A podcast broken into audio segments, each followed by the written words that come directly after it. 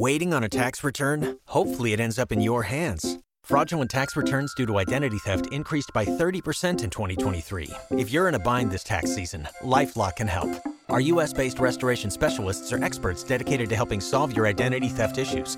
And all LifeLock plans are backed by the $1,000,000 Protection Package. So we'll reimburse you up to the limits of your plan if you lose money due to identity theft. Help protect your information this tax season with LifeLock. Save up to 25% your first year at LifeLock.com/aware. You're listening to the Archaeology Podcast Network. You're listening to the Archaeology Show. TAS goes behind the headlines to bring you the real stories about archaeology and the history around us. Welcome to the podcast. Hello and welcome to the Archaeology Show, episode 244. On today's show, we rewrite history 3 times in 3 different places. Let's dig a little deeper and keep rewriting those textbooks and these podcasts. Welcome to the Archaeology Show. Over there is Rachel. And over there is Chris. Hey! That's the dumbest thing I've ever done. That's the worst intro ever. We're never doing that again. Oh, my God. Hold on a second. So we're rewriting human history today. Oh, are we? Which is our favorite thing to do in articles. I'm so excited. Yeah. The fact that I could find at least 2 articles that literally had that in the headline within a few weeks of each other. Like exactly those words, rewriting human history. Yeah. That's not a little bit stupid. Yeah. And so, I'm guessing everybody can guess what one of these topics is going to be because it has been all over everywhere. Yeah. All right. So the first one, at least one of the articles we found is titled "A Prehistoric Pyramid May Have Just Rewritten Human History." And let me start by saying human history, right? Mm-hmm. Like there, at least 2 of these take one site in one tiny corner of the world and rewrite all of human history. It's a bold claim. Like that's a lot of humans. Yeah. Yeah. Why are we writing all the history? Why not just like the history of that area? Right. You know, now this particular one is pushing back or attempting to push back something that is, quote, one of the oldest ... Right. So I guess in that sense, you're putting a period on humans and you're saying, hey, humans have done this a long time ago, even though it was just right here. Right. So if it's the oldest thing, then I'll give them that. But it's probably not. Right. So apparently the existence of a pyramid older than the Egyptian pyramids means human history needs to be totally rewritten. Yeah. In this particular case. Uh-huh. Yeah. And the pyramid we're talking about here is Gunung Padang in Indonesia, which you may remember is episode 1 of the Ancient Apocalypse show by Graham Hancock that aired on Netflix about a year ago. And there's new research out. And first off, Graham Hancock tweeted out or X'd out or what do you call them now? They're still tweets, right? He Elon'd out. He wrote a Musk. He Musked. Yeah, he Musked that. He Musked that this pyramid. Well, he mentioned the pyramid. He said, hey, this is episode 1 of my show. Yeah. And the archaeology mafia didn't like it. And then he said now he feels vindicated. Yeah. And posted an article from Science Alert. Yeah. Yeah. Now, this article is from... Well, Science Alert mentioned an article that was in a journal called Archaeological Prospection, which is just like a small peer-reviewed journal. Yeah, scientific publication. Yeah, it's fine. Whatever. Yeah. Nothing about that journal. Yeah. Except for that they let this article through. Yes. Without really solid peer review, it seems like. But anyway, this is from a geologist over in Indonesia and his team. And they've basically come out and saying that this pyramid, based on some of the dates they took from primarily radiocarbon dating, is at least 16,000 years old, which is 10,000 years older than the oldest pyramid in the world, which is allegedly the Pyramid of Dozier in Egypt. Yeah. I mean, they're even saying that it could be up to 27,000 years old based on... Yeah. So they're really putting big dates out there. Right. They've got different phases of building. Yeah. Right. And the prehistoric portion of it in their quote says, sheds light on the engineering capabilities of ancient civilizations during the Paleolithic era, or what's known as the Stone Age. Mm-hmm. And this is Graham Hancock's entire Ancient Apocalypse show was... oddly enough, not about aliens, but about an advanced civilization that is now gone, like that rose up and is somehow gone now, which I guess, you know, technically you can't rule it out 100%, but you can't rule it in unless you find evidence. And the only evidence he has is things like this that say, well, the people 26,000 years ago didn't have the technology to build something like this, and therefore ... somebody else did. Yeah. And they left literally no evidence otherwise of their own presence. Yeah. Yeah. And like, this is a lot of like reaching too. It's like, taking a hypothesis and trying to force the evidence to fit what you want it to be. Yeah. The actual pyramid is really a pyramid shaped mound of terraced earth that has shaped stone on it. And it was built on top of an extinct volcano. Right. And we know that it's old. Most estimates put it at just under 2,000 years old.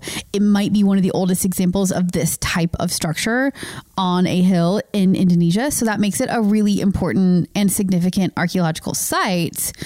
But what they're trying to do, these researchers, is make bigger, grander claims about it, and also bring in the geology of the hill and claim that the geology, the shape of it, the terracing on it, the natural terracing, is not natural. It was built by man. And that's where the problem comes in. Yeah. And even the thing is, let's say people, because there are definitely people in this area 26,000 years ago. I mean, that's not a joke. Yeah. That's actual real things. It's not like saying 26,000 years ago in northern hemisphere of the United States, of North America, because that's subject to some debate. There's still a lot of conversation there. Yeah. But in Indonesia, I mean, we have existence of Java Man came from Indonesia. It did, dating back a few 100,000 years, right? So we know that people have been there for an incredibly long period of time. Yeah. They've been living there, dying there, making civilization there, and doing all their things. So it's not out of the realm of possibility that they could have built some mound-like structures, put up some dirt together and done some things. Sure, go ahead. Why not? Yeah. We just don't think the evidence is really there, and that really there was some solid prehistoric structures, maybe a few thousand years old, built on top of this natural formation that maybe could have been terraced or shaped or something like that, but almost certainly wasn't built. Yeah, right? Yeah, definitely. So. Yeah, this Indonesian geologist, Danny Hilman Natawidjaja. I don't know. So another place to get some good information about this is the Pseudo-Archaeology podcast that Dr. Andrew Kinkella did, and we'll link to that in the show notes. But he went over this in depth as well, and he pronounced it Natawidjaja. So let's go with that. Yes, and he is a doctor. So you must believe everything he says. He is an archaeologist of note and part of the mafia. And actually, I'm totally joking, because you should definitely not always believe people because they have credentials in front of their name, although Andrew's pretty good. Yeah. But yeah, so this Danny fellow... I'm sorry. I'm so skeptical of him. He is a native person, Indonesian person, so I always want to, like, when you have somebody who is native to the area, you always want to take in their views because sometimes they have a bigger knowledge that people coming in to do the work don't have. Like Native Americans just have a more interesting perspective on archaeology in this country than white archaeologists do. It's just true. But you do have to draw a line somewhere between what is like fiction and what is fact, and what is maybe like a little bit of nationalist pride here too. Like, it seems like he kind of just wants Indonesia to like have this crazy old pyramid, and look what he did. He made a huge splash with this article. So, I mean, I guess he's getting what he wants in that respect. It's like Pilldown Man in England. The people, the perpetrators of that, or at least it's estimated, because I don't think the actual person who put it together was ever found. But it was speculated that they wanted to put England on the map as the birthplace of humanity and all of civilization. Right? Yeah. Because that's England. It's like that nationalist pride thing. So, but nationalism is a really dangerous thing. It's, I mean, not to go into that too much, but really, like, the whole thing is, it's just a really dangerous. Yeah. Anyway. Well, one of the things here from their article, first off, the author says that it proves the prehistoric age was not primitive. Again, one thing does not prove that, even if this was all true. And also, primitive is relative. Like, we know that prehistoric peoples were doing some amazing things. Yeah. So, like, okay. Anyway. Yeah. The article specifically states that the oldest part of the, quote, pyramid are 27,000 to 16,000 years old, based on a number of tests, including electrical resistivity tomography. That's mapping using electrical resistivity, ground penetrating radar, seismic tomography, another mapping technique, and more sampling and others. And they did some radiocarbon dating and stuff as well. We're not refuting really any of that. No. What they tested you know, those tests do show things that are that old and, and can map things that old. We're just not saying what they actually mapped and tested and saw was actually created by humans. Yeah. Like the jury's still out on that. The geology is good, right? Like they tested all these geological things and found, made these conclusions, and that's all good. But like, if you don't have evidence that people were doing things with the things that you're dating. Yeah. And I guess we can kind of get into that a little bit now, because one of the things they're saying is that the reason we can say that there was human activity is because of the building that they did and the terracing. It's just that most archaeologists have looked at that and said, well, it just could be natural the way that that happened. Yeah. And also there's supposedly like tunnels and caves underneath the hill that they found evidence of using these various techniques. Mm-hmm. But this is like a volcanic lava tube situation, right? Like where you have these natural holes under the ground that don't mean man-made caves. They just mean volcanic tubes and craters or whatever. Yeah, and the thing that gets me too is the lowest part and the oldest part that they're called Unit 3, which was actually exposed by a little bit of a landslide, and they can see that. They say it was constructed during the time frame of 25,000 to 14,000 years. I mean, what kind of coordinated effort could work over the span of 11,000 years? Yeah, that is so long. That is a long time. I mean, they were hard pressed to build a pyramid in a couple generations, right? I mean, like in Egypt. I mean, but here, I mean, how can you get people to just continuously construct this thing? And if they were so advanced, why did it take 11,000 years to build a hill? Yeah. Like, you know what I mean? Civilizations just do not last for that long. Like Cahokia did it in the span of a generation again, too. Yeah. And Cahokia in the United States here, massive mound, definitely man-made, huge pyramidal structure. Yeah. And nobody refutes that. And yet, you know, while it was difficult to build, it didn't take 11,000 years. No, it didn't. So that's definitely suspect immediately. Yeah. And then there was a hiatus apparently for about 6,000, 7,000 years. And then Unit 3 was buried around after that, around 7,900 to 6,100 BCE. Mm-hmm. And then a few thousand years later, 6,000 to 5,500, Unit 2 was built. Again, this construction time frame just makes no sense. Yeah. And then there was another 3,000-year hiatus, and then another construction phase. And Unit 2 was actually excavated and then filled between 1393 and 1499. Wait, so they were doing archaeological work on their own? Well, like that doesn't mean archaeological. I know, I'm joking. It just means dug out. I'm joking. Yeah, reutilized. Yeah. Now that I believe. Yeah, that's true. Yeah, I mean, we saw evidence of that in the Parthenon, right? Where they were burying and unburying things all the time. Yeah, why not? And maybe those guys visited Greece and saw the Parthenon and were like, hey, that looks like a good idea. So anyway, it just means that someone had advanced construction techniques before agriculture was adopted is what they're trying to say. That's what they're trying to say. That's what they're trying to say. Yeah. But again, there's no other evidence of that, you know, and why didn't they leave something else around? Why, if they had these advanced construction techniques and stone carving and stuff like that, like where's the rest of their stuff? Yeah. You know, it wasn't all wood and fabric. Where's the rest of their stuff? It's interesting you say that. In the Hot Cup of Joe article that we're going to link to, he talks about the one artifact that they do report on, and they call it an amulet, right? It's like this round thing, and you can see some like sort of wavy shapes on it, right? Yeah. And they call it an amulet. Well, researchers around the world who've been given access to this have looked at that and said, no, that's a coin. It's a coin that was made between 1914 and 1945. Here's one in perfect condition. And they even have, he's even got this little like map thing, like lining up the points where it matches. And you can see that the design on this supposedly, I think he said like 20 something thousand year old amulet is actually just this coin. So the one, it's going into this, having a hypothesis, a view, what you want this to be, finding something that is legitimately old. I mean, it's at least 50 years old, if not 100, right? And deciding that fits your many, many, many more thousands of years older idea, and just like forcing it into that box. And that's the problem with this research and this study for sure. Mm-hmm. Yeah. And the only thing that really dated was some charcoal stuff from carbon-14 dating. Yeah. And again, not knowing whether or not that was actually human created or not. But even in the scientific peer-reviewed article that they wrote, they had serious doubts about their own carbon-14 dating. Did they? Yeah. They said that there's a lot of sources of potential contamination. Yeah. They admitted to that. Yeah. And so they're not saying that there wasn't. It's just that little side bit of, hey, this could be completely wrong, has been forgotten by the media, by Graham Hancock, by anybody who wants to latch on to the fact that they came up with these dates. Yeah. And for any true scientific research to be validated, somebody else needs to go out there and really kind of just do this study again and validate these results. It does. But you know what? In a lot of sciences like physics, chemistry, that is what people do, especially physics and chemistry. If somebody says, I'm going to make this huge claim and I'm going to write a paper about this, there are labs around the world jumping at the gun to replicate those results because that's how that research gets verified. Yeah.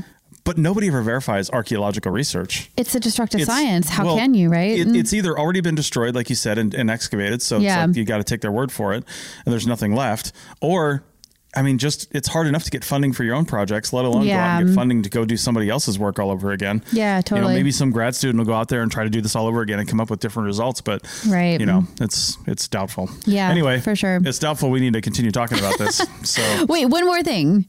Not to like completely throw them under the bus, but the journal that it was published in, Archaeological Prospection, I definitely read that there's another review going on now of this article by either Nature or somehow in combination with Nature. So potentially there'll be a retraction or at least a critique of it published at some point. So that should be coming. And the question now is like, how did this even get through and get published? Because the entire archaeological community has been like, no. Yeah.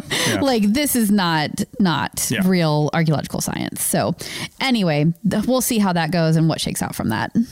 All right. Well, we're going to forget about that and then go rewrite history in Central Europe. Back in a minute. You've worked hard for what you have, your money, your assets, your 401k and home. Isn't it all worth protecting? Nearly 1 in 4 consumers have been a victim of identity theft. LifeLock Ultimate Plus helps protect your finances with up to $3 million in reimbursement. LifeLock alerts you to identity threats you might miss. And if your identity is stolen, your dedicated U.S.-based restoration specialist will work to fix it. Let LifeLock help protect what you've worked so hard for. Save 25% off your first year on LifeLock Ultimate Plus at LifeLock.com/aware. Terms apply. Welcome back to the Archaeology Show, episode 244, where we're rewriting pretty much everything we know about archaeology based on 3 different articles. And this next one is Central Europe this time. So we're moving over a little bit. Nothing ever rewrites human history in the Americas, which is, you know, interesting. That's because we're babies over here. I know. So anyway, there was apparently a highly complex prehistoric society that thrived in a region that was thought to be abandoned in 1600 BCE. Yeah. So the people lived here and then it was abandoned. And they were like, okay, nobody lives here anymore. But now they found evidence that people did live there. And that rewrites all of human history. Well, at least that part of Europe, maybe. Yeah, well, definitely that part of Europe. This claim is a little bit smaller than the other claims, right? Yeah, they did say rewrites history. They did, yeah. Not human history, so I'll give them that credit. Yeah, so not all of it. Right. Potentially just a little bit of it. Yeah. This was actually reported as one of the major cultural centers of Southern Europe.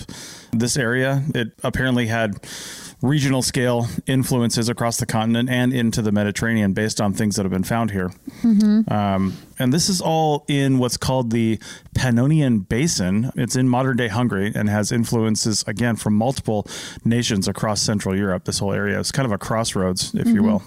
There was a Bronze Age society there that was complex and influential, and they lasted centuries before abandoning, quote unquote, the area in 1600 BCE. And they did it somewhat suddenly, apparently. Right. Which is always garbage. Like, why do people actually believe that? It's somebody was doing research and excavating out there. Again, probably one person over the course of an academic career or something was in this area. And I don't know, they have dates going up to, you know, or at least evidence going up to around 1600 BCE.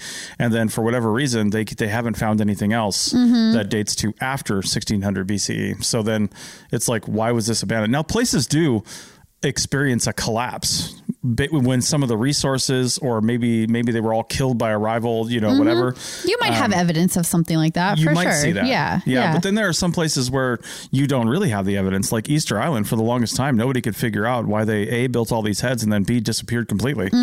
And well, it's probably because they used up all their trees. Yeah. Right? But we don't really actually know that. If you want to use words like collapse and abandon, you have to have actual evidence to back up those things happening, like a fire or a war, like you said. Yeah. But if you don't have the evidence, you have no evidence at all, you can't assume that that's what happened. Like, the absence of evidence doesn't prove that that's what happened. Right. It just means we haven't found it yet.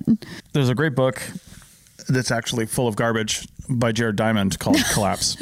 He wrote Guns, Germs, and Steel, which is probably his most famous book that came out. But then after that, he wrote Collapse, and it deals with the collapse of civilizations around the world, notably Easter Island, the quote unquote Maya collapse, which is not a collapse. It's not a collapse. Yeah. The Roman Empire collapse, which kind of was a collapse, but again, not really. But not really, because the people aren't gone. They just. No. And that's the whole point of all this is the people are generally still there, but maybe the political organization that was around them and structure did collapse and change. Yeah. You know, I mean, that does happen. And then therefore that really visual influence that they create all these big things and they do all this stuff. Maybe that died out a little bit, but the people are still like, yeah, I'm just going to keep eating maize. They're just living their life. Yeah. You know, having that, what is that chocolate drink they drink down there? Or is that Peru? In Peru, there's a couple. Yeah, I don't know. Well, anyway, they're having fun. Yeah. They're enjoying life. Yeah, they are. Yeah. I mean, and they live in Cancun, for Christ's sake. They're just partying it up. I think I just struggle with the word collapse in general, because it does make it sound like all of a sudden society ended, everybody died. But that's just not, it's just so much more complicated than that. It's such a simplistic way to look at what happened. Yeah. So part of this so-called abandonment of this area is supported a little bit by previous research suggesting a regional scale collapse and an abrupt end of the dominance of the area, I guess, culturally, after decades of depopulation. Okay. Right? So the fewer and fewer people, and then all of a sudden it was just unsustainable. Yeah. Right. So then the current research, though, again, they're still there, right? Yeah. Suggests that they just kind of adapted to a new normal and intensified their long distance networks and complexity, actually. But it almost sounds like what they were trying to say is people weren't necessarily coming through here anymore as this cultural center. They were going out for whatever reason or slowed down. And then these guys were just going out and branching out. So, so there's less evidence of other stuff, you know, in that high quantity being here and coming here and showing these large scale influences, because they were traveling out and trading at a distance. Yeah. So. Which makes sense, because the power, you know, it transitions all the time between places around the world. Like, that's a common pattern. So because it transitioned from one place to another doesn't mean that all of a sudden it collapsed and people were gone. Yeah. Yeah. One of the lead authors on here says that they knew all along that societies in Europe at this time were interacting at a continental scale. And that's one of the things Jared Diamond actually talks about in Guns, Germs, and Steel, is the rise of Europe and how it's kind of geologically based, and how, because of the nature of how it's situated, it made it easy for people to interact with each other. Right. And that's one thing that actually is true. And they knew about material, the researchers knew about material and symbols from the area, and that they were influential in Europe. They just didn't know where it all came from, some of these other things. And this changes that, providing somewhat of a missing link, right? So when they started expanding out their network rather than people coming through here, again, they just didn't know where all that stuff came from. They've seen evidence of cultures from this area around, but they didn't really know where it came from. And now they've got evidence that it came from here. Yeah, it was probably just dispersed rather than concentrated in one complex or something like that, right? Yeah. Interestingly, they identified 100 new prehistoric sites using Google Maps. And you know what? I love maps. And sometimes when we get into a travel binge when we're planning, I'll just look at some place and then I'll just zoom in close on the satellite and just kind of scroll around. Yeah, you just kind of start scrolling and all of a sudden I'll be like, what are you doing over there? And you're looking at the mountains nearby or something. I know. But you know, the crappy thing is I won't know if I'm seeing something that nobody else has seen. Right. Unless you do the research and you say, and you have the map of all previously recorded sites and that kind of stuff in front of you. Yeah, you need the previous research. Yeah, and exactly. He was like, oh, this looks interesting, but is it just something everybody knows about or something people don't know about? Just because there's a satellite image of it doesn't mean people know about it. Right. Yeah. Satellites are dumb. They just take pictures. Yeah, totally. Yep. So the sites are in an area that encompasses 8,000 square kilometers. And the evidence says these small settlements spread out from former centers that were abandoned. And it's a shift from intensive to extensive settlement patterns. So intensive in one spot, as opposed to these smaller spots there's more of them spread out around this area. Yeah. They were harder to find up until now because they're more flat settlements, so to speak, like literally flat with ditches around them instead of ramparts, which are built up and more easily identified using other methods. So you can't visually see them probably as easily from the ground, maybe. Not from the ground and not even from like a lower altitude. Yeah, it takes that satellite imagery to really pull it out. Right. So the satellite imagery that they use to find some of these sites initially, they backed up with random excavation, you know, I mean, random like sampling, you know, on some of those. So they also say that climate change in the region could explain some of this. They said also it could also be just what was happening and not necessarily a cause, but there was climate change happening. Okay. Right. Yeah. So they might have just adapted and overcame, but it may not have had an influence on the growth or decline of the society one way or another. Yeah. Because you don't know. In most cases, we do now because we're aware of it, but we don't know that climate change is happening when it's happening. Right. Even on a generational scale, you know, you might think back and say, oh, grandpa said it was really warm here or really cold back in this time. But I don't know. You're just not really aware of it. Yeah, climate totally. Change is so big. So what's really new is the way everything fits together to reveal a complex and well-organized society. And it seemed to downplay hierarchies too. So just like totally different from what it was before this time.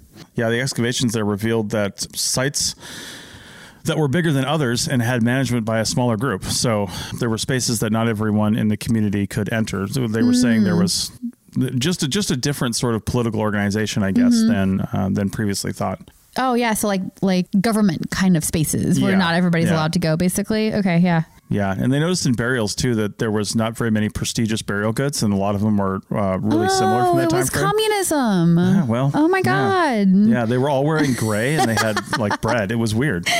Yeah, so. Sure. Yeah.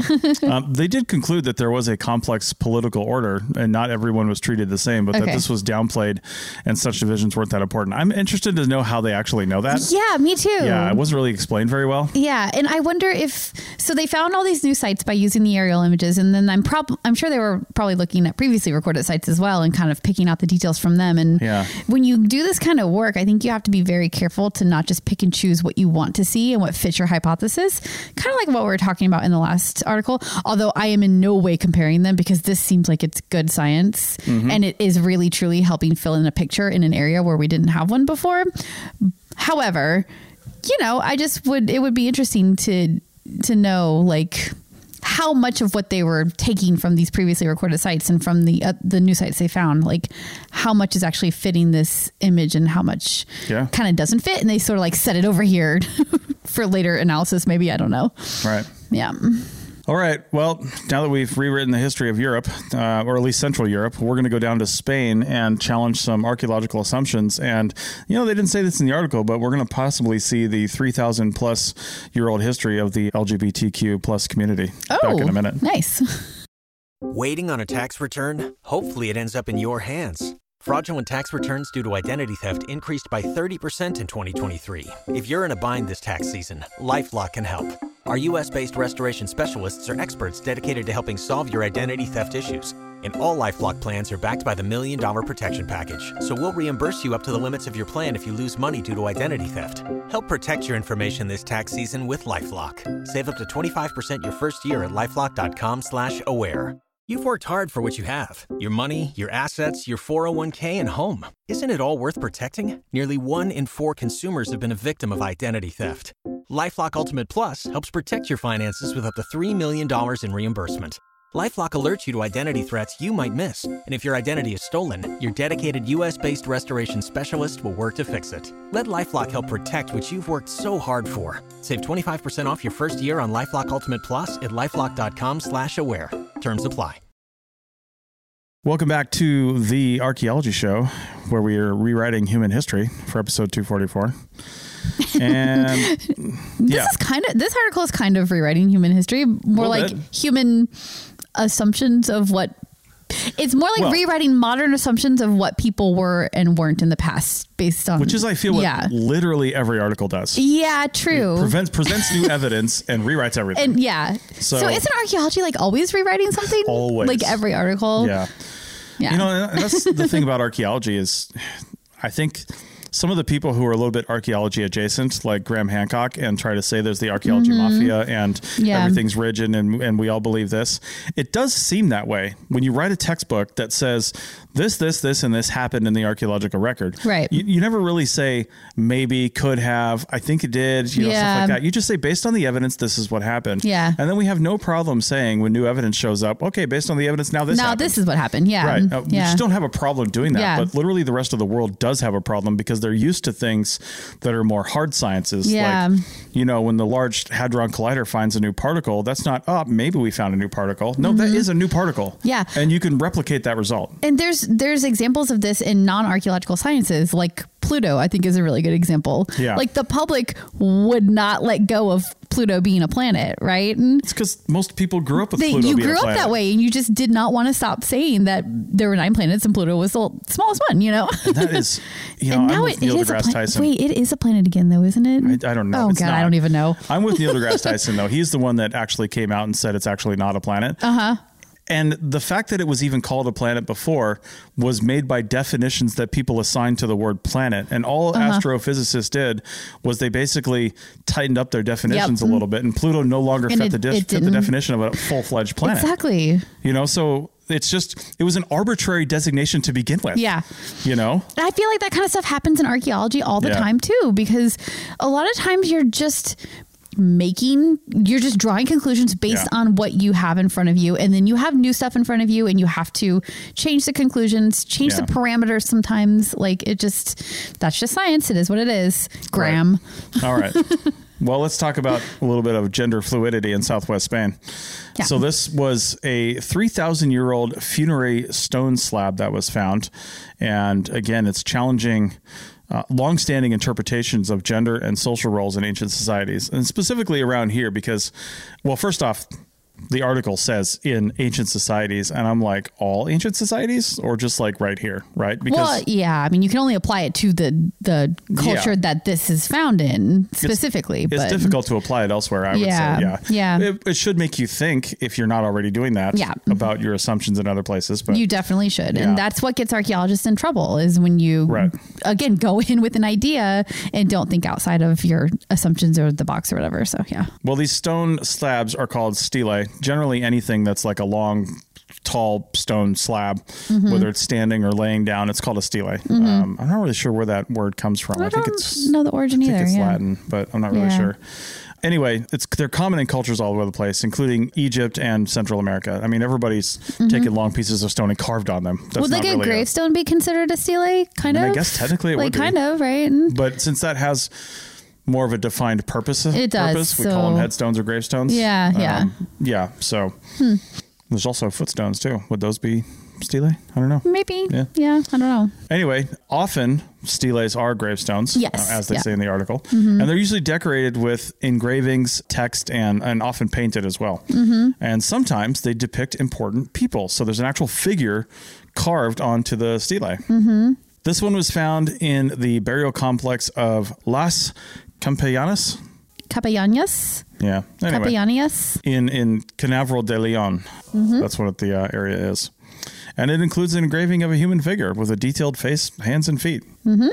And the person has a headdress, necklaces. Okay, great. Maybe a lady, right? And also 2 swords. What? Right. What is going on here? Ladies can't have swords. Guys, come on. And it was found by Durham University archaeologist Dr. Marta Diaz-Guardamino. Does that trigger you a little bit? Durham University? No. Durham is a place. Duke is a university that I hated. So, because I went to Chapel Hill. Universities in the triangle there that weren't Chapel Hill. No, we did not. Honestly, it's been so long since I was in college. I don't have any hate for anybody at this point. But so apparently we used to think that stelae depicting the headdress and necklace would represent a female, like I was just joking about. Yeah. And then weapons, of course, would be assumed to be male. But, not always true, right? The figure on the stelae has clear male genitalia. So there you go. Not always true.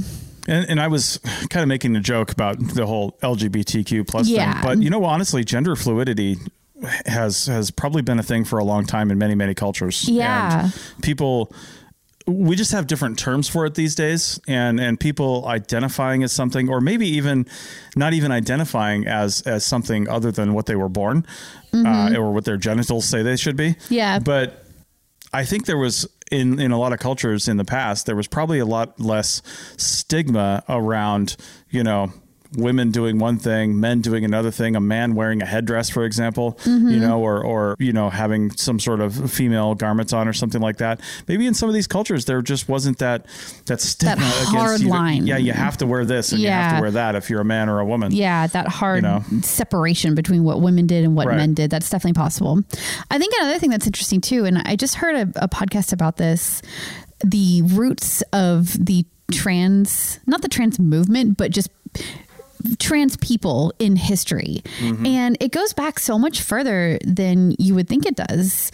There are many people who were born and didn't feel like they belonged to the sex that they were born into, and they chose to live their life in the opposite sex. So the story I heard was about a person who was born a woman and lived their entire life as a man because that's how they felt. And that was 150 years ago that this article was talking about. So like, or maybe not quite that long, maybe 100 years ago, but either way, we know that happened in the past, and that very well could have been what this person was, you know, like maybe it's an early example of a trans man, or like you're saying, maybe it's more of a less emphasis on what men could wear and what women could wear. So who knows?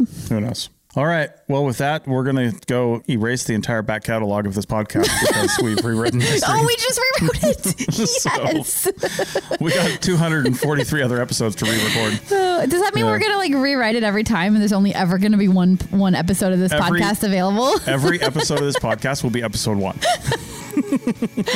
Oh, man. Yeah, well, that's what we do. We rewrite things. Indeed. All right. Well, we're going to rewrite ourselves out of this podcast right now. So that was terrible. That was awful. Okay. We'll see you next week. Bye.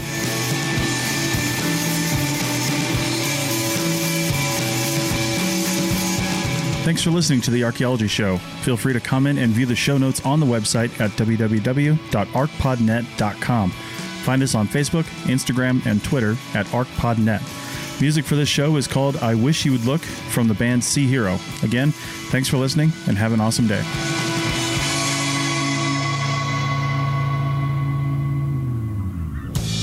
This episode was produced by Chris Webster from his RV traveling the United States, Tristan Boyle in Scotland, DigTech LLC, Culturo Media, and the Archaeology Podcast Network, and was edited by Rachel Roden. This has been a presentation of the Archaeology Podcast Network. Visit us on the web for show notes and other podcasts at www.arcpodnet.com. Contact us at chris@archaeologypodcastnetwork.com.